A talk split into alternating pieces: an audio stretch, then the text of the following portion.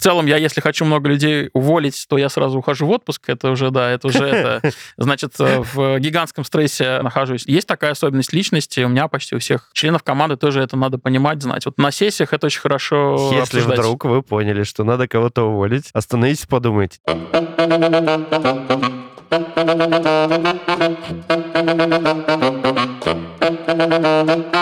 Всем привет! С вами, с нами и везде вот Серебряная Неизменно. Шпуля. Неизменно. Да, опять мы в студии собрались с хорошим человеком. Будем сейчас мучить его вопросами. С вами там бессменный ведущий Лёва. Лева и Александр. Нет, врешь, врешь, поймал тебя на вранье. Опять. Да, а с вами я еще и Миша. И с нами, вот сейчас меня Борис э, поставил невыполнимую задачу, значит, правильно ударение сделать. Я всегда ложу просто на этом. Вальфсон, да? Да, на О, на О. В чем соль? Почему? В чем шутка, ты сказал? А у меня в фамилии две буквы О, и все. Хм. Да, Борис Фальсон, собственно, вице-президент э, по продукту и данным в компании Сбермаркет. Да, мы давно шапошно знакомы. И тут э, у нас в этом сезоне насыщенное значит, расписание хороших людей. И Борис любезно согласился с нами поговорить про то, про что мы редко разговариваем вообще. Вообще. Во- Вообще. Вообще все, редко все, ну, типа, так или Ну, в иначе. каких-то кругах, наверное, чаще разговаривают, а конкретно в нашем подкасте и, и вообще в менеджерских каких-то материалах общего пользования редко всплывает история про то, как э, собирать команды руководителей, топов и так далее. Почему-то, как только начинают говорить про команды, почему-то говорят про команды кого там? Разработчиков. Ну, типа, разработчиков, не, исполнителей нижнего звена, низшего Ну да. звена, а сверху только морок. Я, Типа, я не говорю, что это так везде да. говорят, но это вот в той аудитории, в которой мы вещаем, есть некоторый перекос. Ну, это, знаешь, это либо заговор топов, который про это вообще не рассказывает, либо их просто меньше. А, Это чтобы не попасть в топы, да, надо не говорить, как туда Что- попасть. что топов Очень нет, да, логично. просто, да. Логично. Я понял. Просто эти вот люди туда попадают и такие, все, дверь за мной закрылась. Как в том этом анекдоте, знаете, мафии нет. И тут все поняли, что ее приняли в мафию. Не, Это, это я слишком молодой, чтобы знать такие анекдоты. Ну, Ладно. Ну, Тут то же самое. Топов нет, и все поняли, что. Боря в топах. Да.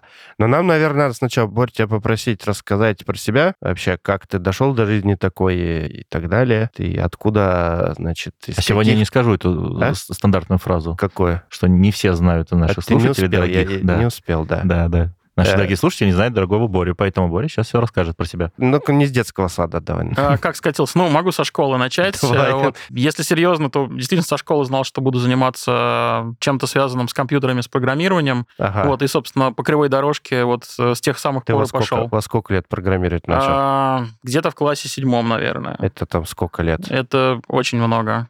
12-15? Нет, сильно больше. Я примерно 15 лет только руководством занимаюсь. Не-не, у тебя сколько лет было, когда ты начал А. про- программировать? Седьмой класс. ну, 12, сколько? 13. 12-13, да. Ага. Ну, то есть э, это все БКшка? Спектрум, а потом уже нормальные писюки появились, и, А, а, и вперед. То есть вот, да, и вот по этой скользкой дорожке, собственно, всю жизнь и вниз э, качусь.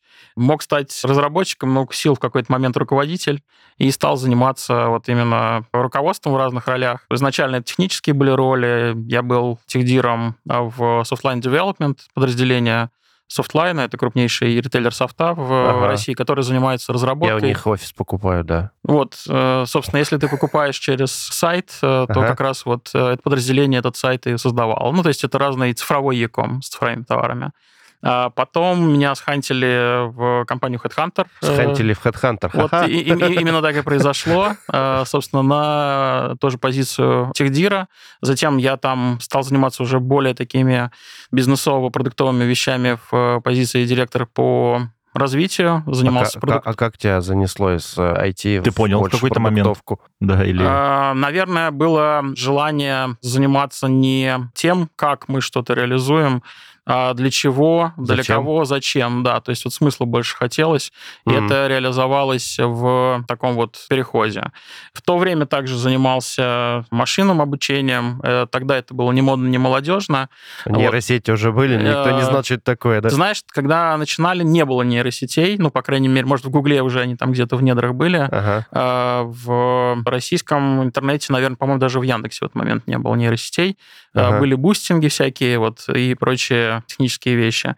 Вот, и занимался, это в том числе, наверное, про нашу сегодняшнюю беседу, таким гибким проектным офисом, потому что в компанию приходил, в принципе, как agile евангелист. Мгм. Тогда, опять же, это было не зашкварно, давайте ска- скажем так, Как- как- Какой какой год? но это было 12-13 лет назад. Д- д- 12-13 Да. лет назад, где-то 10-11. Да, нормально, Да, да. нормально, нормально. Ага. А После этого, как, по-моему, Мартин Фаулер э, говорит, произошло размытие смысла этого слова и немножко уже другое, да, сейчас под этим Типа имеется не, не true стал, agile ваш этот. Слушай, я думаю, что true, если его правильно делать, но, опять же, вот тоже можем поговорить, когда будем говорить про там продуктивность, результативность. Ага. Мои взгляды немножко поменялись, если взять такую шкалу, с одной стороны, условно, people, люди, да, с другой Мгм. стороны, результаты, output какой-то. Вот у меня немножко бегунок э, в сторону аутпута со временем сдвинулся, да, стал более черствым вот этим вот топ-менеджером, который людей выжимает Типа. э, для результатов. Да, вы, конечно, молодцы все, а результат-то где-то? Э, Да, да. Тот самый, кто стал задавать этот вопрос, да? Да, да, Типа. Вот Лева меня сейчас тоже за это все время ругает. Я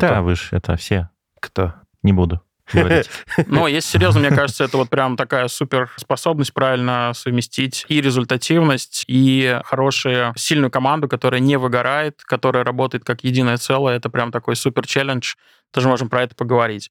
А уже два года назад, даже чуть больше, меня в Сбермаркет Тоже А, хантили? тоже схантили. Вот э, Асан Курмангужин, наш э, экс-SEO, на позицию вице-президента по продукту. Уже Мгм. такая чистая продуктовая история, но в прошлом году ко мне еще добавились ребята наши, которые занимаются датой, это аналитика и машинное обучение. Это они тебе потому, что ты в этом шаришь, добавились? Да, потому что я в этом шаре. Ну, я обычно, знаешь, шучу, что э, у меня изначально незакончено есть э, образование программиста-математика. Вот. э, И этот гештальт все-таки в прошлом году закрылся, да. А, ну вот, в математике сегодня собрались. Ура! Я просто физик, и у нас тут соревнования. Ну, у всех свои недостатки. как- да, Нет, да. не Вот, когда приходят физики, мы, значит, математиков ругаем, а когда приходят математики, вот, вот такое вот Но происходит. да. сегодня не надо будет окно открывать, душно не будет. Но ты, наверное, сегодня не про данные хотел рассказать, да? Э, Ой. Слушай, могу легко и про данные. Вот, э, Ну, люди, мы, будут- за- мы затизерили. Может, затизерили, может, спалились? Да, люди будут другое ожидать, когда будут приходить, потом хоп, там данные. ну, Ой, а, вся это был бы за- хороший плот-твист. Да, за- запишем сразу и про данные. На самом деле, вот когда я пришел в Сбермаркет, у Мгм. меня ну, были какие-то приоритеты, что необходимо сделать в рамках э, нашей продуктовой истории, потому что компания очень-очень быстро росла и с точки зрения того оборота, который у нее был, и с точки Мгм. зрения людей. Ну, то есть, по факту, это кратный рост, там, x2 практически каждый год. Это вот э, в ковидные годы было? Это в ковидный год, да, в том числе. Когда весь этот... э, Все э, узнали, что есть э, доставка, да? там? Яком ритейл там рос страшным А? Ну, слушай, он и сейчас растет э, там в районе 60 плюс процентов. А Вот, соответственно, э, в ковидные годы я бы сказал, что, ну, ты знаешь, есть такая вот S-кривая внедрение какой-то технологии, новой Мгм. инновации. Вот мне кажется, что ковидная история как раз помогла пробить вот эту первую часть, и люди действительно попробовали, и у многих остался этот паттерн э, поведения, Да-да-да. не тратить час времени, не тащить с собой там 10 пакетов, а просто нажать кнопку, и тебе За всё тебя все привезут. это сделает специально Да, да, мы- дядя. ты правильно сказал. Не на все вещи надо смотреть, чтобы их купить. То есть не обязательно Ну, я бы, покупать что там, жесткий диск. Колбаску посмотрел бы. Это другие фильмы, вот. И не обязательно купить там, не знаю, какую-то электронику, не обязательно смотреть там на салфетки, да, чтобы их покупать, да, вот там на одежду можно там. И вот у людей расширилось вот то, что можно заказывать, вот этот список, и они Ну, стали тогда, его... тогда выбора не было в ковид. Вот Не, и а- пробило а- паттерн. Ну, типа что, да, осталось, осталось вот это ощущение, что, типа, ну, тогда надо было все заказывать, а теперь можно не все, а уже и не надо, типа, ходить за салфетками куда-то там, типа, ездить через пол города в Икею, чтобы посмотреть на салфетки и сказать, да, я их беру. Нету Икеи у нас больше. Я могу сказать, что такие паттерны есть не только к жестким дискам, которые действительно ну, не надо смотреть, Ага. но и к еде, в том числе к фрешу. То есть вот пощупать, что помидорки нормальные, тоже оказывается не обязательно. Если у тебя есть э, компания, которой ты доверяешь, что ее сборщики... Который привозит нормальные помидоры. Абсолютно верно. То есть вот как только человек, он это один, два, три раза попробует, ну, у нас, например, там есть определенное число заказов, после которого клиент становится лояльным. Мгм. Тоже это очень хорошо знаем. После этого он уже начинает этим пользоваться. И участие клиентов, она на самом деле не, не такая большая, можно там сказать, около четверти. А у них как раз основной контекст э, и такая основная задача — это экономия времени. Мгм. Но на самом деле вот сейчас мы видим, что достаточно большая часть аудитории переключилась э, в историю с выгодой. Опять же, там тоже есть отдельная сегментация. Это иногда более низкие цены, иногда это наличие акций на продукты, которые Мгм. вот конкретный человек хочет. А иногда это, если человек в нашей сберовской экосистеме, это там дополнительный кэшбэк, Мгм. собственно, то, на что вот э, люди в первую очередь сейчас э, смотрят. Ну да, это интересно. Но мы говорили про то, что, значит, люди смотрят, а ты говорил еще, что вы кратно росли еще и по людям, в смысле, как компания, да? И это, наверное, еще перед тобой, как директором по продукту, ставило какие-то сложные вызовы в плане подбора-то людей этих команды. Да, потому что когда я пришел в э, компанию, ну, понятно, что продуктовая команда была и достаточно сильная, Мгм. но компания и расширялась, э, соответственно, мы и меняли там определенным образом э, организационную структуру. Мгм. Кто-то успевал расти за компанией, а это очень сложно, потому что если у тебя компания растет x2, то у тебя в следующем году ты работаешь в другой компании. Мгм. Ну, фактически, да. Абсолютно в другой компании. То есть там другие цифры, другие объемы, другие эффекты. Все, что ты делаешь продуктово, автоматически или почти автоматически удваивается, если ты все правильно сделал.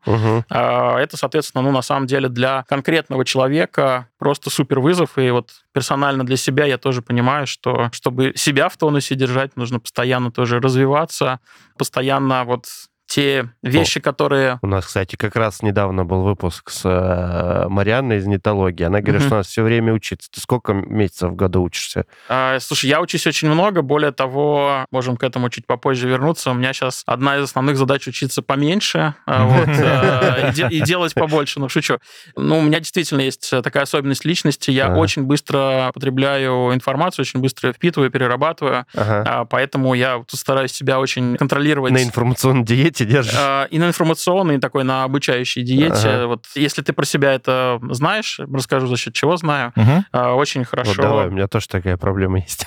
Давай тогда про это очень кратко скажу. Э, Мы всех ребят топовых, которых у нас есть, тестируем через Clifton Strengths. Это Ага. такая психометрика, она тебе показывает твои сильные стороны. Вот есть такая сильная сторона, она называется learner. Э, Это люди, которые хорошо, быстро, без э, нажима какого-то внешнего потребляют информацию, обучаются, получают от этого дополнительную мотивацию. Надо пройти.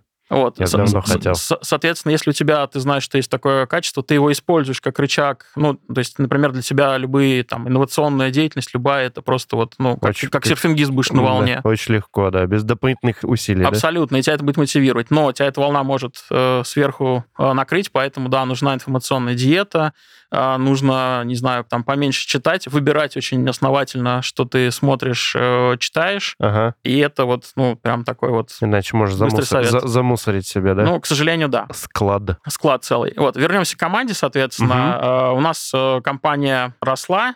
Если брать э, всех людей, которые есть в компании, порядка 6,5 тысяч человек. Э, Это включая ребят, которые занимаются... Шесть с половиной А, тысяч человек? Да, А, э, был- а было вот три года, четыре назад. ты тысяча плюс, вот так Тысяча вот. в Ну, шесть маленький раз. город пылесосили, За- да? за- Ну, За Забрали. два-три года в шесть раз выросло. э, Да, ну это порядок примерный. Это даже с организационной точки зрения, это же вообще другая тоже. Другая компания, оргструктура менялась, но еще раз, эти цифры это э, вся компания, включая ребят, которые занимаются клиентским саппортом в колл-центре. Мгм. Вот, если брать э, людей, которые делают непосредственно продукт, э, их сейчас э, больше полторы тысячи. Мгм. Это вот э, все продукты, разработчики, аналитики, э, ребята, которые контент делают. То есть Мгм. это вот, э, ну, такая... Мы, мы одна из таких крупных, на самом деле, сейчас уже IT-компаний в России, соответственно.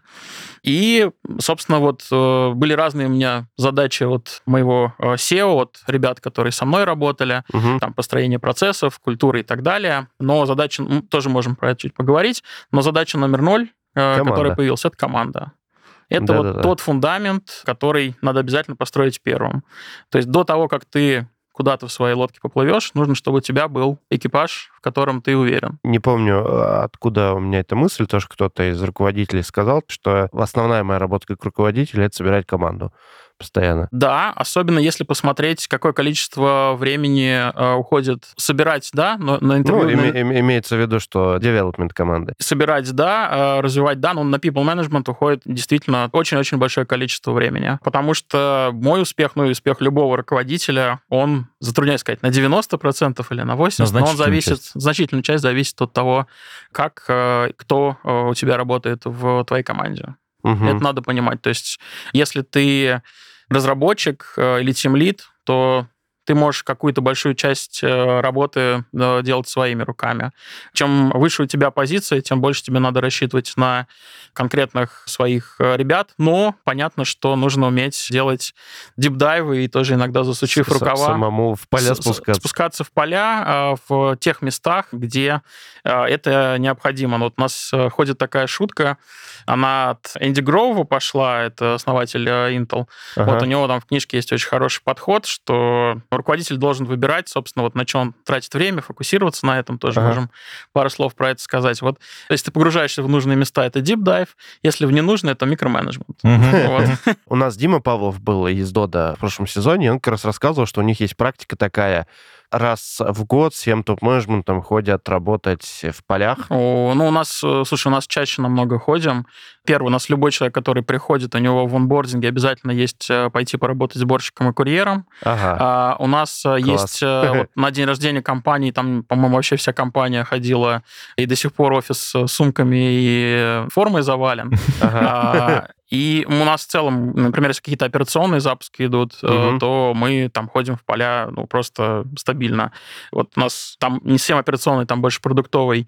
Пока не буду говорить, что ну, делали такой бета-тест. Вот я Ага. на прошлой неделе тоже ходил. Мне дали бумажку с специальным сценарием. э, Там такой оффлайн онлайн проект. Мгм. Вот, и Мгм. я на себе, собственно, все это протестировал. Как Дима говорил, что типа невозможно понять, как это работает из наших э, теплых, уютных э, Офисов. офисов и кабинетов, Офисов, да, да. типа. Слушай, да, могу тоже пример привести, как мы делали. Мы сейчас э, занимаемся масштабированием на э, рынке Ready to Eat. Это доставка из э, ресторанов. У нас, собственно, очень-очень неплохие э, результаты. В конце года, я надеюсь, что их обсчитают. Как только у нас, короче, появилась нормальная возможность, Мгм. а, мы сделали такую практику, ну, Ready to Eat, сокращенно у нас это RTE называется, RTE обед, когда вся команда, вот моя непосредственная команда собирается, делает заказ, и мы, собственно, нам привозят, и мы это обедаем. После Ага. этого смотрим, кому за сколько привезли, из Мгм. каких ресторанов, какие были проблемы на клиентском пути, какие Ага. были проблемы в операциях.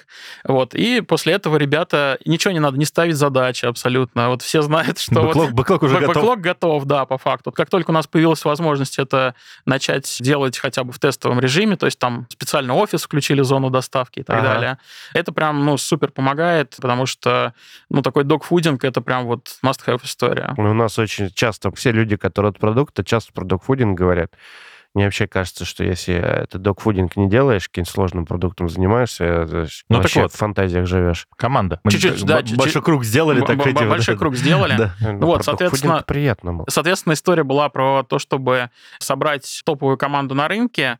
На это действительно уходит очень много времени. Надо было, наверное, посчитать, сколько я всего интервью провел, но у меня, в принципе, были недели по 4-5 э, интервью, ну, то есть, по факту, там, целый день на то, чтобы 4-5 интервью каждый день да, или, да. за всю Нет, неделю? За, за неделю, соответственно. это, ага. это на самом деле достаточно много, потому Много, что да. у меня э, интервью минимум час, э, Мгм. некоторые подольше идут. Подготовиться, наверное, да? Ну, слава богу, у нас это тоже очень важный момент. Э, Хорошо очень э, работают ребята, которые занимаются рекрутингом и экзекьютив сетчем. Мгм. И, наверное, самое важное, что у нас настроен процесс, как это происходит. Потому что вот я там уверен, что вот я сказал слово там топовая команда, ну там Ага. самые сильные люди, вот там уже кто-то комментарий пишет про что за булшит, вот это все, да, все так говорят и прочее, прочее. Но у нас, поскольку хуметод используется, такой специальный подход, Про него тоже надо рассказать. а, Расскажу, да. А, Вот там есть очень четкое понимание того, какой человек является топовым. Ага. Вот обычно берут или топ-10 процентиль, или даже топ-5 процентиль людей, которые рынка. есть на рынке для этой позиции. Ага. Это вот тоже очень важное уточнение. То есть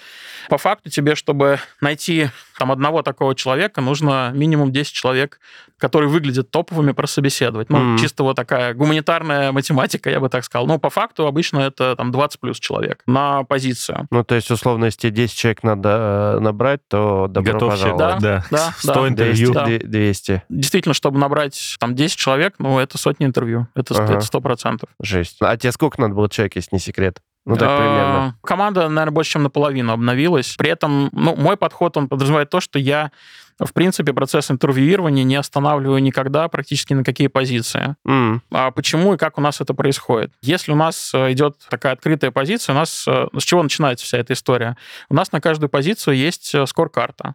А, Это описание, что нужно от этого человека. То есть, Мгм. если я запускаю вертикаль ресторана, у меня для продукт-директора будет миссия запустить вертикаль ресторана или там Мгм. масштабировать, если про этот год говорить. У него будут в этой скор-карте обязательно OKR, то есть что я хочу там подключить, там 20 тысяч или там 30 тысяч ресторанов, Мгм. чтобы он это сделал.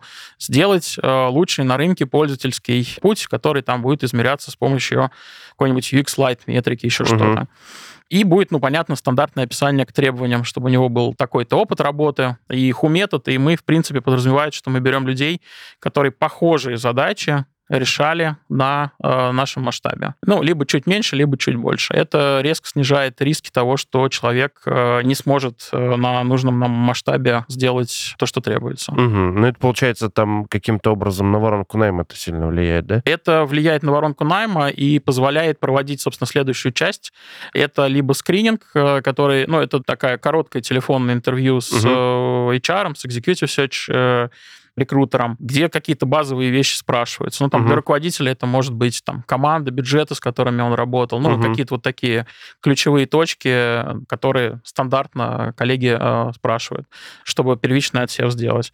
И я достаточно часто ну, почти всегда провожу engagement интервью. Оно заключается в том, что я около часа рассказываю про компанию, примерно как мы с вами начали запись, Да-да. э, только в деталях, про рынок, э, про свою команду, собственно, и про себя. Потому что приходит в компанию, уходит от руководителя, я Мгм. сразу рассказываю абсолютно честно, вот у меня там есть такие мои сильные стороны, могу профиль показать, вот э, там есть такие слабые стороны, вот на это можешь от меня не рассчитывать.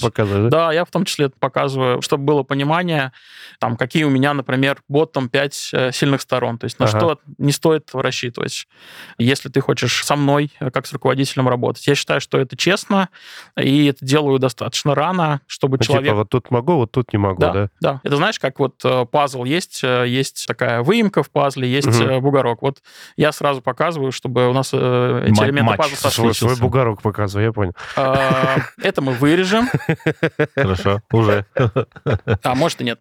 А после этого уже начинается, собственно, сам процесс такой нормального интервьюирования. Мгм. Там два типа есть интервью, собственно. Первое, это, оно называется топ-грейдинг. Это похоже, ну, биографическое интервью, которое более-менее все проводят, Мгм. но оно специальным образом структурировано, а, чтобы кандидаты отвечали максимально честно. Вопросы там задаются через призму руководителя, коллег, команды. Мгм. То есть как тебя оценивает руководитель твой. При этом мы с кандидатом, у нас обязательно есть последний этап сбора референсов, я про него Мгм. говорю. Кандидат понимает, что будет референс-чек и максимально правдивую, Ты- объективную ты- информацию Ты дает. обещал сказать, почему надо напрягаться, если с тебя не просят референсы. Да, смотрите, у нас последним этапом обязательно есть референс-чек. Мы собираем вот на директорскую позицию 7 референсов. Мгм. Вот, это на самом деле достаточно большое количество.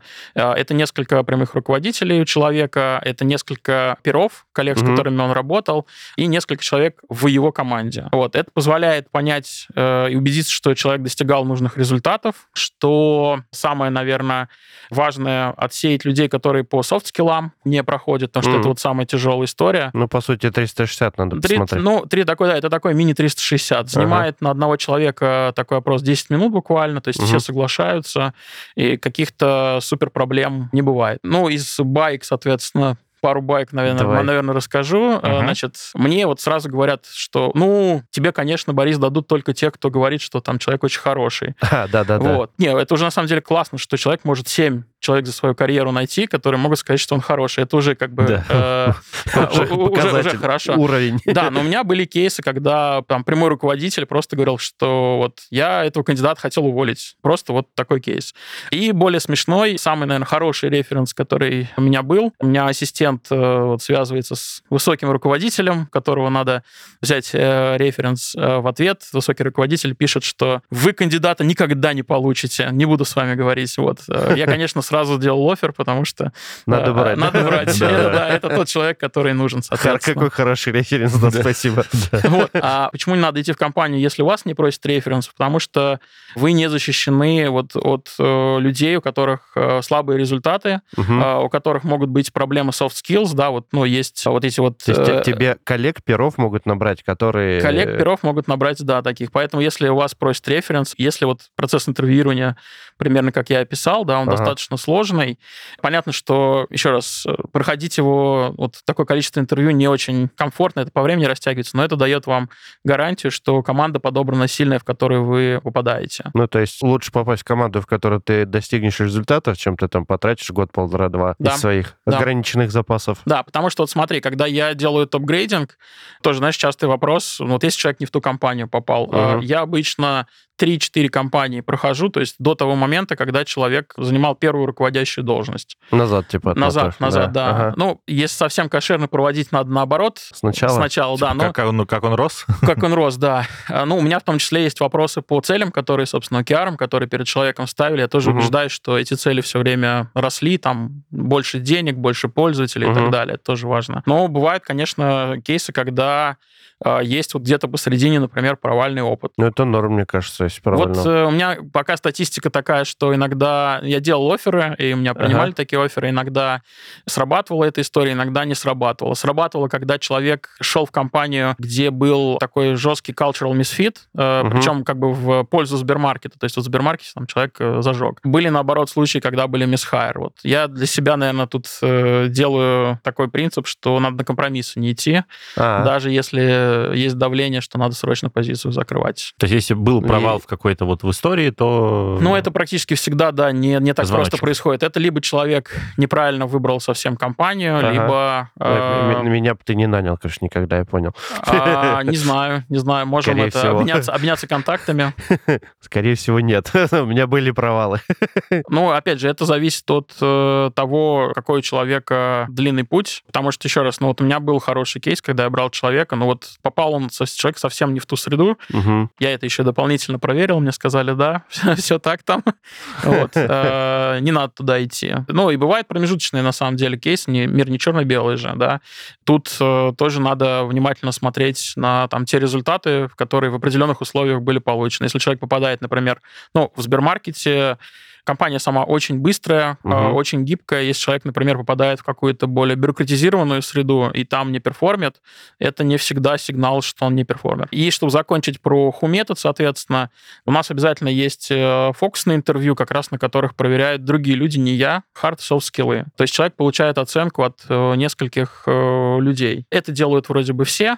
А у нас, наверное, там единственный момент, мы стараемся вот эти скиллы связать с моделью компетенций, чтобы набирать Э, людей вот в тех компетенциях, которые угу. нам нужны. И, там, если вот... С, с моделью, то есть тем профилем, который вы под роль делали, Миша? Да, под роль. То есть я угу. вот если нанимаю продукт-директора, да, я вот важный момент не сказал, все, что происходит с кандидатом, обязательно фиксируется. Угу. То есть можно посмотреть э, результаты предыдущих интервью, если я собеседую продукт-директора, а это человек, который будет отвечать за 100 плюс человек, если с разработкой считать, угу.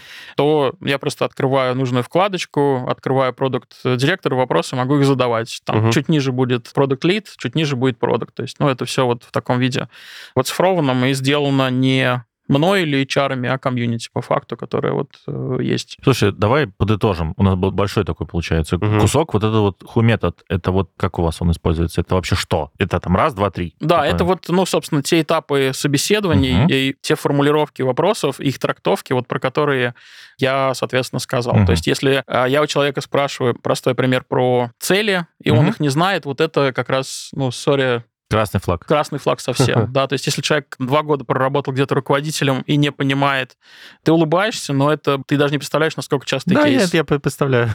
И, и не понимает, какие у него были цели, надо было заработать денег, клиентов, славу, еще что-то. Ну, сори, красный флаг. Задачи делал, Вот. Да. А и если интересно, почитать можно, собственно, книжку Анаху называется по-русски, как ни странно, она называется «Кто?».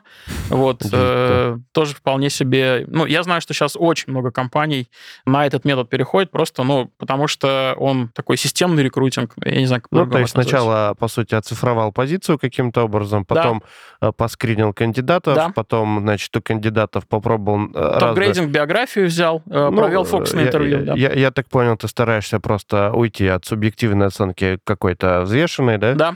И после этого уже решение принимаешь там на основе цифр и какой-то fit не fit. Да. И стараешься минимизировать риски, то есть не на компромиссы не идти. Короче. Не идти на компромисс, смотри, тут э, вот все-таки финальное решение даже не минимизация рисков, вот если вернуться к кейсам, когда есть какой-то misfit в какой-то из предыдущих компаний, Мгм. а мне надо убедиться, что вот, вот у меня в scorecard е есть OKR, то есть Мгм. мне надо там запустить N тысяч ресторанов. Вот мне надо убедиться, что по результатам этих интервью этот человек это сможет сделать э, с большой вероятностью. Э, И, скорее всего, он это должен сделать э, лучше, чем 90% остальных людей на рынке, которых я, по крайней мере, дотянулся и прособеседовал. Мощно. Круто.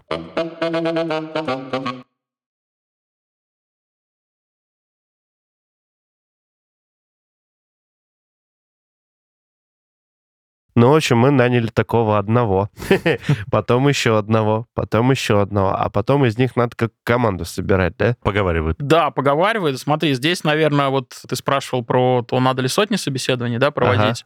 Здесь, наверное, легкий такой нюанс. Первый в любом случае надо, а, но стоит заранее делать и какой-то кадровый резерв, то есть людей э, немножко на вперед собеседовать, engage, то есть это не обязательно собеседование, это может быть рассказ или там завтрак с рассказом Ну, по про... сути, подогретых держать, А, Ну, можно сказать, подогретых, можно, а, можно сказать... э, заинтересованных таких. Мо- Можно сказать, надо вокруг компании комьюнити делать, потому что мы часть людей, например, с рынка привлекаем для там, консалтинга и менторинга. А. Вот. И, соответственно, они уже начинают понимать, что в компании происходит, и в случае появления там какой-то новой позиции, расширения бизнеса, еще чего-то, их можно намного быстрее взять уже full time за- захайрить, да, да. поэтому вот мне Мгм. кажется, это очень хорошая история. А, Это могут быть там и метапы, подкасты, неважно какой формат, просто вот чтобы у тебя вокруг компании такие топовые ребята были. Ну, в принципе, это и есть подогретые. Просто люди, которые заинтересованы в компанию вкладываться уже. Да, можно так Ага. сказать. Вот мне кажется, таким образом можно топовую команду и собрать. Мне нравится идея комьюнити вокруг компании. Это здорово. А вот после того, как они, значит, собрались у тебя, ты как, что с ними делать придется? Динамика сильно отличается? Ну, или, может, не сильно, может, я заблуждаюсь от, не знаю, динамики команды разработчиков, например. Я оппозит специально ставлю, чтобы какой-то контраст был. Слушай, да, я думаю, что, в принципе, любая команда руководителей, неважно, как классифицировать топ, при топ-менеджеров, она очень сильно будет отличаться от команды ребят, которые ну, что-то руками делают. Мгм. Хочется про больше циничности пошутить, но ладно, это за скобки вынесем. Наверное, самый здесь большой вызов сделать так, чтобы группа людей стала, собственно, командой. Почему? Потому что в моем случае это обостряется тем, что команда в определенном смысле функциональная. То есть, если брать вот именно продуктовую историю, я выступаю и как функциональный лидер. То есть, Мгм. у меня у каждого продукт-директора есть э, визави, это там general manager, ну, мини-SEO, вот можно так называть, э, конкретного подразделения. То есть, если я взял человека, продукт-директора на B2B бизнес, у нас Мгм. есть достаточно большая часть бизнеса для юридических лиц, то есть они Мгм. могут там в офисы, в кафе делать Ну, то есть э, бизнес-лид заказы. за это направление. Да, ним, это бизнес-лид, который, э, ну, по факту, еще раз, у него свой PNL, э, у него там свои продажи, Мгм. своя вот э, история с продуктом, с датой своей, своей аналитики. И мне нужно выступить здесь как э, функциональному, в том числе лидеру. Это Мгм. на самом деле еще осложняет ситуацию. Что мы для этого делаем? Ну, за скобки вынесем там походы в бары, еще что-то Ага. подобное. Да, традиционные методы тимбилдинга, я бы так сказал. Я здесь стараюсь использовать тоже разные инструменты.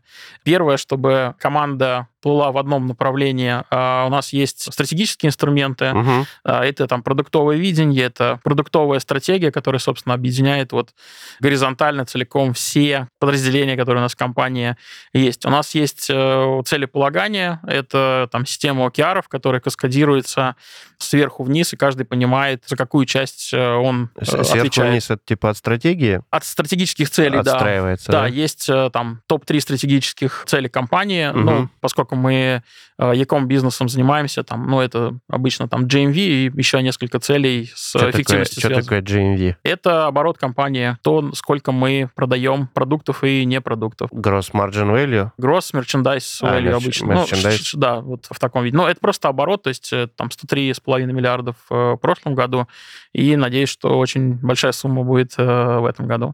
А, Не будем загадывать. а, Ну, Посмотрим, как... Мы не знаем, когда этот ну, выпуск вро- выйдет, поэтому... Возможно, в этом году выйдет, да. поэтому... А может, в следующем уже. Ну, цифры понятные, прогнозы все есть, но все, конечно, держим пальчики, потому что Публикуйте их. есть э, несколько компаний, это Infoline и Data Insight, которые эти данные с рынка собирают, мы им, соответственно, их отдаем очень подробно. Эти данные у нас и у компаний челленджатся, что включать туда, что не включать. После этого делают делаются публичные рейтинги, то есть эти цифры, они не Борис это сказал, да, а есть э, компании, которые за это отвечают. Ну, то есть достаточно прозрачная, на самом деле, индустрия. Максимально прозрачная. То ага. есть мне вот, э, на самом деле, в этом плане Яком история очень нравится, потому что практически любые цифры, но если не совсем интимные, они есть в публичном или в полупубличном виде, ну, то есть, может быть, какие-то исследования надо просто купить. И они верифицированы третьей стороной, нету тут каких-то вот, ну, инсинуаций. Это, наверное, сильно упрощает жизнь, когда есть информация доступная, имею в виду, типа для того, чтобы анализировать вообще, где вы в рынке, как конкуренты себя ведут и так далее. Э, слушай, да, упрощает. При этом, опять же, вот у меня у команды есть такая сильная сторона, как э, конкурентность, компетивность, не знаю, как правильно по-русски сказать. это. Да, но у нас вот у ребят э, драйвит, когда наши цифры э, больше, больше, когда растут. Наши цифры цифрее, да? Максимально наши цифры цифрее, числа числее, да, но это реально дает мотивацию людям, потому что... Слушай, ну если это очень сильно, мне кажется, связано с тем, что ты из топа тщательно отсеиваешь тех ультраперформеров, да. наверное, им не очень да. интересно да. заниматься, в общем, чем-то обычным да. таким. Ну, смотри, вот э, я сказал, что мне с одной стороны сложно, с другой стороны мне легко, потому что ху метод, и мы вот после этого еще раз э, скажу, что проводили тестирование, у нас у всех абсолютно людей есть сильная сторона, называется achiever. То есть ага. это люди, которые пока не закончат работу, они в стрессе. Тут, э, ну, Почему мне легко? Потому что э, мне не надо ходить э, с ножом. Если цель приняли, то добьются, да? Да, и, ну, понятно, что vice есть обратная сторона. Ага. Какая? Выгорание. Стресс, выгорание, стресс, ага. выгорание, да. То есть вот там очень стараюсь внимательно следить за тем, чтобы люди не выгорали. И вот он, твой большой процент времени на people management, да? Там есть просто очень простые вещи. Вот выгоняешь в отпуск вовремя. Это ага. настолько помогает э, людям. Прям за этим нужно максимально следить. Ага. Это признание Потому что вот для людей, ачиверов, очень важно, ну, опять же, вот когда у тебя э, такая культура... Публичное признание, да. Публичное, не публичное. Почему? Потому что мы в целом настроены на то, чтобы искать какие-то варианты улучшения. То есть ты сделал uh-huh. крутую работу, нужно убедиться, что человек это э, услышит и публично, и не публично. Может быть, какие-то получат материальные и нематериальные здесь стимулы. Потому что гарантированно кто-то ему скажет, что можно было сделать быстрее, лучше, и вообще все неправильно. Э, но еще раз, вот э, такая, это особенность high-performance культуры. Вот я у многих компаний, которые примерно в таком же виде работают, ну, это вот красной нитью проходит. И нужно очень внимательно следить за тем, чтобы уровень стресса не поднимался. Давай простую модельку скажу. То есть вот, можно сказать, есть три зоны работы человека. Первая — это релакс-зона. Это вот смузи-ленд, где все расслаблены и что-то делают. Там тоже можно какие-то результаты получить. Ага, а, есть, я знаю, что вы меня больше не пригласите, но тем не менее. Не-не, не переживай, а, мы сами токсичны. Вот. Э, ну, да, чуть-чуть, чуть-чуть токсичности добавим. Вот, э, есть э, зона stretched. Это зона, в которой нужно, чтобы получить результаты, проявить усилия. Вот mm-hmm. это, собственно, про OKR, это про стретч-зону. Да, да, да. Они нужны для того, чтобы у тебя были амбициозные цели. И есть зона стресс там цели настолько завышены, что ты их никогда не достигнешь, ты сгоришь там. И вот задача руководителя убеждаться, что у тебя большую часть времени люди проводят как раз в стретч-зоне. Понятно, ага. что иногда кто-то там в, в релакс попадает, это тоже угу. э, нормально. Вот эту золотую середину всегда очень важно найти. Да, это вот я простую метафору привожу, это как вот тренер в спортзале, который там с шутками-прибаутками тебе на штангу очередной блинчик повесит, ага. вот, э, и так, так он... Пока не придавит. Ну вот, ты знаешь, хороший тренер, он как раз э, понимает, когда придавит, когда нет, и он тебе будет это потихоньку навешивать, и ты, бац, э, там 100 килограмм пожал, вроде бы не супер напрягаясь. А можно просто включить какую-то музыку и фотографироваться в том же спортзале, ну, результаты релакс, другие да. будут. Это релакс. Рилсы, релакс, рилсы выкладывать. Угу. В общем, набрали вы ачиверов. Мне теперь очень хочется самому тест пройти. Я давно про него слышал, а все откладывал туда идею.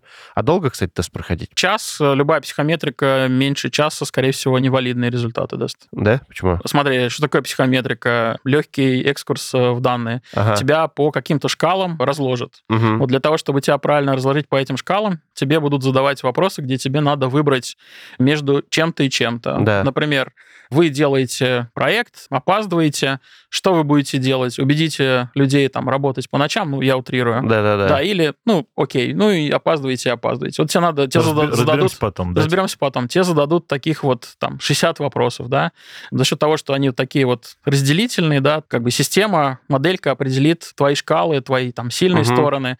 Либо вот э, мы брали еще процесс communication model, там тест направлен на то, как люди общаются, как себя в стрессе ведут, идут. Там есть Хоган, там примерно то же самое. Надо вот час где-то там от 60 вопросов, чтобы эти результаты получить. А объем вопросов должен быть достаточно значительный, чтобы Да. у тебя Да. какое-то значимое отклонение наформировалось, да? Да, да. Ну, Ага. соответственно, если нету часа, это легкий чит-код. Если у вас есть э, доступ э, до больших лингвистических моделей э, от OpenAI или от Сбера, можно модели сказать, что ну, я хочу пройти вот этот тест, Ага. ты будешь мне задавать вопросы, задай мне 10, 10 вопросов максимум и выдай результат. Не, не, Вот. чё, час это нормально, можно, это, это интересно. Но Что, надо учиться, а знаешь, я попробовал вот за Ага. 10 вопросов, у меня там попадание было где-то процентов 50 по сравнению с нормальным А, тестом. плюс-минус. не, ну, не, на- нафиг, нафиг. Можно разочек пройти. Ну, на, на Да. выходных, да. Так, я все пытался прийти, значит, к мысли. Вот мы собрали очеверов, Мы ставим цели, да, совместно. Поставили Вот, э- цели, э- да. Это супер важная история. повыгоняли в отпуск еще, А, да. Повыгоняли в отпуск, это уже Не- такой не э- э- э- execution пошел, да. Ага. Следим за тем, что когда у нас цели выполняются, действительно это признавалось, и денежно, и не денежно, это еще раз супер важно. Когда есть отклонения, с этими отклонениями надо работать. Возвращаемся к первой теме с э, дипдайвами. Мгм. То есть у меня вот работа построена таким образом, что я ныряю, ну, обычно вещи, которые сильно отклоняются, первое и второе. А, Есть вещи, где я... Отклоняется вверх или Э, вниз? Вниз. э, Вниз? вниз. Э, Вверх, обычно, когда отклоняется вверх, надо посмотреть, достаточно ли были амбициозные цели. Скорее всего, нет. А, Иногда бывает, ну, действительно, нашли какой-то бриллиант. У меня тогда задача этот бриллиант отмасштабировать, в том числе на другие подразделения. Ну, надо, наверное, понять вообще, это частный случай или можно масштабировать, да, а потом да, да, масштабировать. да, абсолютно верно. А, Вот, в рамках целеполагания, соответственно, нужно следить, что эти результаты системно достигаются. Что с командой дальше происходит? То есть это execution, это там очень понятная история, стратегия и ее выполнение. А По команде нужно, собственно, ее вот дальше развивать, сплачивать и так далее. Я вот рассказал про а, истории с э, всякими тестами. Мы, Мгм. на самом деле, еще достаточно много учимся, и внешнее, и внутреннее обучение у нас там очень-очень хорошо развито честно, вот обучение, которое харды развивает, его достаточно мало, потому что люди опытные, это либо какое-то расширение, либо какие-то появляются крутые продукты, там, не знаю, для продуктов это Go Practice, которые у нас там Да-да-да. практически обязательными становятся, да, и без этого ты никак. Ну, то есть на харды, вот я не могу сказать, что там прям какие-то у нас мега-курсы. Есть э, из того, что постоянно делаем, это там то, что касается public speaking а, презентации и так далее, потому что это обычно у людей на достаточно низком уровне находится. Ну, это странно, мне всегда казалось, что если ты там в продуктовке, тебе надо качать навыки убедительности, а это почти всегда структурирование речи и какой-то speaking. Ну, структурирование речи, я бы это немножко разделил. Структурирование Ну, речи, или убедительность... под- Подача информации. Вот да, подача информации, мой опыт показывает, что там практически всегда есть gap. Самое главное, что этот gap очень просто устранить. Вот, ну, это тот навык, который вырабатывается там за день буквально с хорошим, э, сильным тренером и буквально разбором одной презентации, как не надо делать и, и как надо делать. То есть это вот э, ROI, скажем так, у этого обучения там, ну, самый большой, который только может быть. То есть проходишь э, вот одно обучение, и, И все, ты все, молодец, все, отлично, да.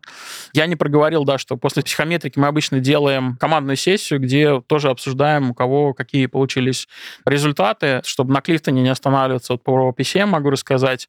PCM показывает в том числе, как люди Мгм. себя ведут в стрессе. У нас там вот если шкалы брать, там есть э, у нас почти у всех превалирующая шкала это thinker, по-русски перевели как мыслитель, но это по факту трудоголик. Вот если- Трудоголик да, если правильно переводить. Как ты думаешь, как эти люди себя в стрессе ведут? в стрессе? Да, вот такие трудоголики, рабочие, ачиверы, такие вот мощные. Фиг знает. Я в стрессе работаю до посинения, пока не упаду.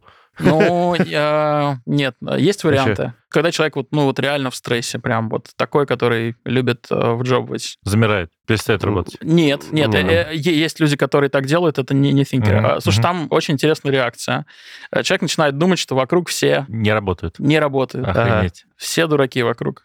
Как бы... про- Начинает про- носи- носиться и типа Пе- давайте работать. Да, а теперь вот, если это thinker руководитель, как, как вы думаете, что он думает он думает, что в основном все лоботрясы, короче. И надо всех уволить. Да, да, вот. да. Ну, то есть вот такие вот вещи. ну, Мы сейчас утрированно, да, понятно, это проговорили. Мгм. Вот такие вот вещи очень хорошо. Ой, это, это я. я. У меня так, я все... Вот. Сейчас это, дойдем до суперэго.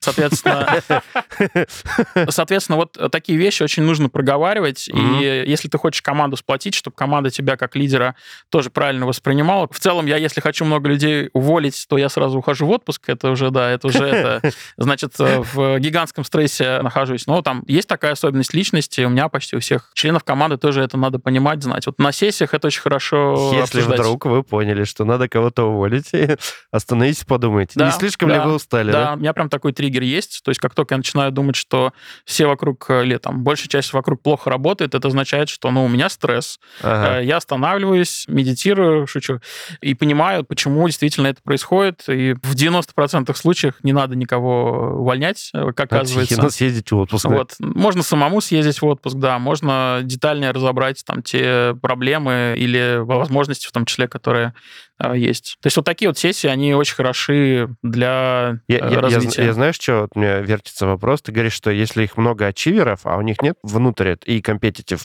э, важно. да, смотри, Внутрь это нет. А, Внутрь это, наверное, минимально транслируется, но понятно, что вот еще раз, в чем особенность работы с э, командами топ или предтоп-менеджеров, Мгм. все люди там очень амбициозны, в том Да, числе да, в да. плане построения своей карьеры. Мгм. И ну, я как э, руководитель с людьми собственно, такие вот ну, мини-сессии тоже провожу. Э, Как дальше человек будет развиваться, что ему не хватает. У нас это делается обычно после перф-ревью, наверное, сейчас тоже к этому да, перейдем. Мы просто прорабатываем для каждого человека. Стараемся, опять же, сильные стороны в первую очередь использовать, а, но какие-то гэпы, вот гигиенические дырки, ну, их надо закрывать. Мгм. И это можно делать наличием человека в команде, который это очень хорошо умеет э, делать. Ну, Например, противовес какой-то. Противовес, да. Если Мгм. тебе не хватает эмпатии, да, у тебя там должен быть, например, какой-нибудь researcher, который вот супер эмпат. Окей, ну, achiever это одна история, есть, например, еще arranger ы, это люди, которые выстраивают процесс. Потому Ага. что, ну, по факту achiever может побежать, сделать, sorry, быстро тяп-ляп, но сделать, да, и, и будет Флаг спокойно. поставил такой. Флаг «У, поставил. Но, может быть, нужен какой-то проект, который будет э, выстраивать этот Дорогу системный туда процесс. теперь будет Да. строить туда, да? Да, и вот, ну, это как раз надо анализировать и понимать, как баланса достичь, чтобы и краткосрочные цели выполнялись, и долгосрочные, и никто не выгорал еще при этом. Это тоже очень важная история. Ну вот мы, да, и крутится все вокруг того, что без people менеджмента успешным руководителем не стать. Без понимания, как все устроено. На каком-то уровне кто-то еще раз это интуитивно понимает, Ага. э, но по факту, смотри, когда ты принимаешь какое-то решение, ну, у тебя есть какая-то вероятность, что оно будет там правильное, принесет денег компании, Мгм. ты принимаешь на работу нужного человека, повышаешь нужного человека. Если ты э, используешь какой-то набор инструментов, и эти инструменты хорошие, у тебя повышается вероятность, что это решение правильное. Ну, понятно, Мгм. что за счет насмотренности, У тебя, интуиции... знаешь, у тебя такой инженерный, на самом деле, подход к этому. Ну да, у всех свои недостатки, как говорится. Я не говорю, что это плохо, если у нас сразу недостаток. Это прикольно, на самом деле. Я же правильно понимаю, что ты уже не первый раз, так сказать, замужем, и уже несколько команд собирал. Да, не первый раз, и к этому, наверное, пришел, про то, что сейчас рассказываю. Ну, это прикольно, да. Но почему я за это зацепился? Это же, получается, у некоторых людей вероятность успеха чуть-чуть выше, чем у других, по каким-то причинам. У кого-то это интуитивное понимание, кого-то это может системно получить. Вот мы обычно стараемся для людей, кто хочет туда вырасти, то есть если у тебя Мгм. чего-то нет, ты можешь как-то это компенсировать. Например, вот э, систематизировав какие-то свои ну, вещи.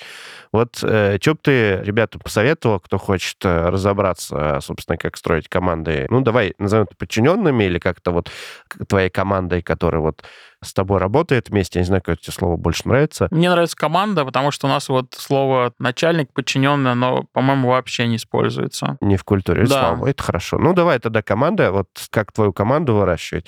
Что бы ты посоветовал людям, которые хотят там прокачаться? Вот на что им внимание обратить? Давай так попробуем. Ну, для этого, еще раз, нужно развивать определенные, в том числе, сильные стороны. Про свою команду могу сказать, что у них у каждого своя есть Мгм. мини-команда. У нас обычно это две сильные стороны. Это индивидуализация. То есть я и ребята очень хорошо понимают, что из себя представляет каждый человек, где он эффективен, где он неэффективен. И Мгм. Relator по-русски это выстраивание отношений, наверное, Мгм. правильно перевести. Это как раз выстраивание отношений э, one-to-one. Еще раз, ну, можно тесты пройти, можно понять вообще, близко вам э, это или нет. Потому что э, если говорить про, например, переход на первую руководящую роль, очень часто это касается и разработчиков, и продуктов, и дизайнеров, например. Э, Когда человек становится руководителем, он шикарный специалист, вот там точно топ-10% в России. Но как только он может стать менеджером или менеджером менеджеров, оказывается, что рисовать нельзя. Я утрирую, опять же. Да. Давайте так, рисовать надо меньше, программировать надо меньше, надо там на собеседование ходить, да, про которые да, мы да, говорили, да. думать там про какие-то софт-скиллы. Или если продуктов брать там с клиентом можно, тач потерять, но его меньше становится, да, там угу. меньше работаешь с какими-то деталями бэклога, больше работаешь там стратегическими инструментами. Вот. Ну, просто люди понимают, что это не для них. И в том числе это касается people management. Ну, по сути, это у тебя должно быть немножко другой набор твоих личных, сильных, слабых сторон для этой э, позиции. Э, да, но хорошая новость в том, что они меняются со временем. То есть, когда ага. у тебя меняется сильно контекст, и, ну, ты можешь э, потихонечку в на, эту на, натренироваться? перестроиться, да, но это очень не быстрый процесс, и в целом, если вот у любого карьерного консультанта такого адекватного спросить, тебе скажут, что нужно опираться все-таки на сильные стороны. То, да. что уже есть, да. То, что есть, и их как рычаг использовать в карьере. Угу. Теперь про лидерство чуть подробнее отвечу. Давай. Мне здесь нравится подход аутентичного лидерства. То есть вот то, что я сейчас рассказываю, можете про все это забыть а, и все-таки понять э, себя, какой вы лидер, что вы используете. Это может быть... То есть, типа, не натягивать на себя маску какую-то, не, да? Не натягивать маску, взять те сильные стороны, которые есть у вас. Э, если вы суперэмпат, используйте угу. Эмпатию максимально. Если вы хорошо строите процессы, да, угу. можно тоже это использовать. Если вы суперспециалист в своей области, э, ну, можно и команды строить, можно пойти в специалитет, да, угу. стать там архитектором, если вы программист, или там продукт-методологом, продукт-опс, что-нибудь такое, если вот вам нравится Product продуктовая Ops. история. Ну, вот что-то подобное. Там процессы выстраивать в крупных компаниях продуктовые именно. Ну, эти чуваки, которые продуктовые офисы делают, да? Да, да, типа того. Ага. Окей, прикольно.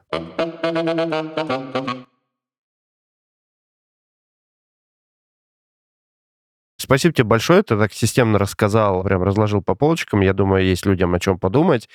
А есть что-нибудь еще такое, о чем я тебя не спросил, но тебе важно было бы донести вообще до слушателей? А, да, наверное, хотел про такой вот э, сетевой эффект э, или эффект маховика э, ага. рассказать, который основан на плотности талантов. Вот я, наверное, первый раз эту идею в еще книжке так теоретически прочитал ага. No Rules Rules, которая про Netflix ранний mm. рассказывает. Мысль про то, что когда вы вы строите команду действительно сильных людей, не идете угу. на компромиссы, да, про что мы говорили, то вам требуется намного меньше правил, намного меньше вмешиваться в их работу, давать э, больше автономии. Решения, которые команда принимает, особенно если это руководители, намного быстрее принимаются, и команда в целом начинает работать максимально продуктивнее. Угу. Но вот этот процесс, это не просто вот там какая-то линейная связь, это цикл, потому что как только у вас повышается автономность, к вам приходит приходит еще больше людей, которые как раз вот ачиверы, которых не надо пинать, ага. а, на рынке про это узнают. А, вы получаете лучшие результаты. Ну, Сбермаркет, как-никак, на очень высококонкурентном рынке топ-1, да, угу. где есть все ритейлеры, Яндекс, Wildberries, Озон и так далее. Угу. И у вас вот этот круг э, закручивается и дает сетевой эффект. И наоборот.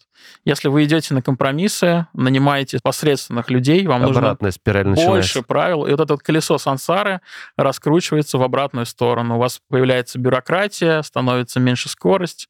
Получается, а, обратная И компания, селекция, да, да, обратная такая селекция получается, абсолютно верно. Да, вот, да, наверное, да. такое хотел бы под итог сделать. Это круто, это очень отзывается тем, что мы тут все время толкаем через выпуск. Да, раз Мы еще, по-моему, в первом самом выпуске, когда про Valve рассказывали, там примерно у них такая же была. Э, Помнишь история, когда они этот Он, барьерчик там, ослабили? Там еще такая интересная тема была про то, что ты говоришь про лидерство, естественное лидерство, как ты сказал, про то, что оказалось изначально глава Valve топили за вот эту вот неформальность, за то, что можно там давайте все делать, давайте... Ага. Они же Microsoft работали, типа антикорпорация, типа бро, все дела, а в итоге они так закрутили гайки и устроили такую адскую просто, я не знаю, что они там внутри, по сути, как называли, high school без взрослых, да, то есть, что оказалось, что они не смогли сами соответствовать тому, что хотели, то есть они внутри не хотели этого, они хотели бы вот это вот э, игры без правил, они, наоборот, хотели как в корпорации поработать, и получилось, что сколько они лет продержались, они не смогли 10. долго э, да, Ну, они- сейчас они вроде поправились, но там история какая, что они декларировали один подход, а внутрь попали люди другие, и у них вот клэш случился э, культурный. Когда мы записывались лет пять назад, у них даже по рыночным результатам было видно, они перестали продукты выдавать новые, и несколько лет у них, видимо, штормило. Но, говорят, получше стало. Ну, я пока ребята Half-Life 3 не выпустят, не готов эти кейсы рассматривать как успешные, вообще Steam без Deck, вариантов. Steam Deck, вот хороший кейс. А, Не, ну, конечно, в игровой индустрии это, конечно, очень крутые кейсы. Надо, чтобы слова Мгм. совпадали с действием. Если ты строишь такую пиратскую, да, в хорошем смысле, там вот это как... Эгегей, там эгегей компанию, да, ну, надо таких людей набирать. Если ты набираешь себе корпоратов, у тебя будет корпорация. Ну, и vice versa. Это, наверное, намного более частый кейс. Там сейчас компании, большие корпорации понимают, что как раз они хотят, чтобы у них эгегей было, там, лаборатории, еще что-то заводят, да, и нанимают туда людей, которые фитятся в корпорации, ну, и Да-да-да. пол- получается вот такая же Э, история. Ни разу не гигей, получается. Во- Вообще нет. Это да. такой огромный корпоративный пиратский корабль. Такие флаг повесили такие с черепом, костями и что-то. И что дальше, да, типа... Когда будет приказ на кого нападать? А, Здесь еще вот в контексте нашей беседы можно, как раз если говорить про топовые команды, очень важно, что когда ты набираешь кого-то, ну, руководителей, они будут набирать примерно по тем же принципам. э, Похожих на себя, вот, и, и похожих на себя, и По правилам игры. по правилам игры, да. Вот если А, ты... то есть если они ты- посмотрели, как ты нанимаешь, Да, и такие, да. надо так, да? Если ты берешь ачиверов, а, они будут себе набирать э, ачиверов. Если ты берешь, не знаю, почему такое противостояние получается, но людей, которые там, например, там сильная сторона, максимально сильная, это там выстраивание отношений или влияние, или competitiveness, Мгм. то они тоже склонны к э, тому, чтобы набирать таких людей. И второй здесь пунктик очень важный. Я про это не сказал, но я стараюсь набирать людей, которые вот в конкретной области меня сильнее. Мгм. А, Это, прям, мне кажется, мы сейчас открываем отдельный портал ВАД, Я- почему... ящик да, Пандоры, Да, да, да. почему А. нанимают людей слабее себя, чтобы, ну, некоторые люди, и что это путь очень, в ад. очень много людей Да. набирают себе в команду тех, кто слабее их, потому что воспринимают это как, э, ну, руки, Ну, или он, которые... ну, вырастет, и его У там- меня есть теория, что это угроза эго такая, А, знаешь. И угроза эго, и job security история. Но Да. вот еще раз, вот у нас как-то в компании такая культура выстроилась, когда действительно принято набирать э, тех, кто лучше тебя в какой-то конкретной области понимает. Мне очень странно э, было бы, если бы я брал руководителя исследователей и рассказывал после этого, какие исследования надо проводить, как их Да-да. дизайнить. Но для меня это вот было бы максимально Тебя бы хватило примерно на двух таких руководителей, и все. Ну, всё, всё, да. Зачем ты нанял Да. человека, если за него придется его работу И, делать? собственно, последняя бачка как раз вот про кто такой, собственно, руководитель, про вот Ага. это обучение. Видел сцену офигенную в Макдональдсе. Человек делает э, картошку фри, э, Мгм. берет такую вот большую, прям там, не знаю, по размеру сантиметров, наверное, 50 солонку, он начинает солить, и у него она не солится. Он ее еще трясет, и она не солится. Подходит к нему менеджер, берет ее, переворачивает, дает ему в руку, он начинает солить, и она солится. Вот. э, Мне кажется, что в тех, в IT, в индустриях, где все-таки вот знания, knowledge workers, да, нужны другие руководители и нужны другие команды. И это не задача менеджера вот э, Переворачивать салонку. Блин, Да. какой классный образ. Да-да-да. Спасибо тебе еще раз, что пришел нам, рассказал Спасибо, что кучу, позвали. кучу всяких интересных интересностей. А, В общем, Будем читать после этого все эти ссылочки. я, т- я, т- по- т- я, тесты, я, тесты. я, я на этой неделе пройду, наконец, этот тест, потому что я уже полгода хочу пройти, если не дольше. Последняя капля была сегодня. Да. Все, придется проходить. Спасибо тебе. Спасибо. А, да, передавай привет там, кому надо. А где, кстати, варенье? Вот надо обязательно соленье, варенье приносить, подарки, там, У нас музей нет, чудес. не поле чудес, не надо. Боря на меня сейчас так посмотрел. Я, да, я просто сейчас это... э, Тогда с вас две шкатулки, что ли, не знаю. Обоих пусто. Кризис все-таки. Извините. Ну, никуда без кринжа в конце, никуда Да. вообще. да. Да, ну все, давайте. Всем пока. Хорошего настроения. Там туда-сюда. Интересно, до Нового года выйдем или после? После, После? после. Ага, тогда с чем? С С наступающим? наступившим. С наступившим. наступившим, С С наступающим, наступившим и вообще И хорошим. будущим и наступать, будущим, как да, past future fe- perfection. Да, да, да, Да-да-да. Неопределенное будущее. Да, да. Все, спасибо. пока. Спасибо, пока-пока.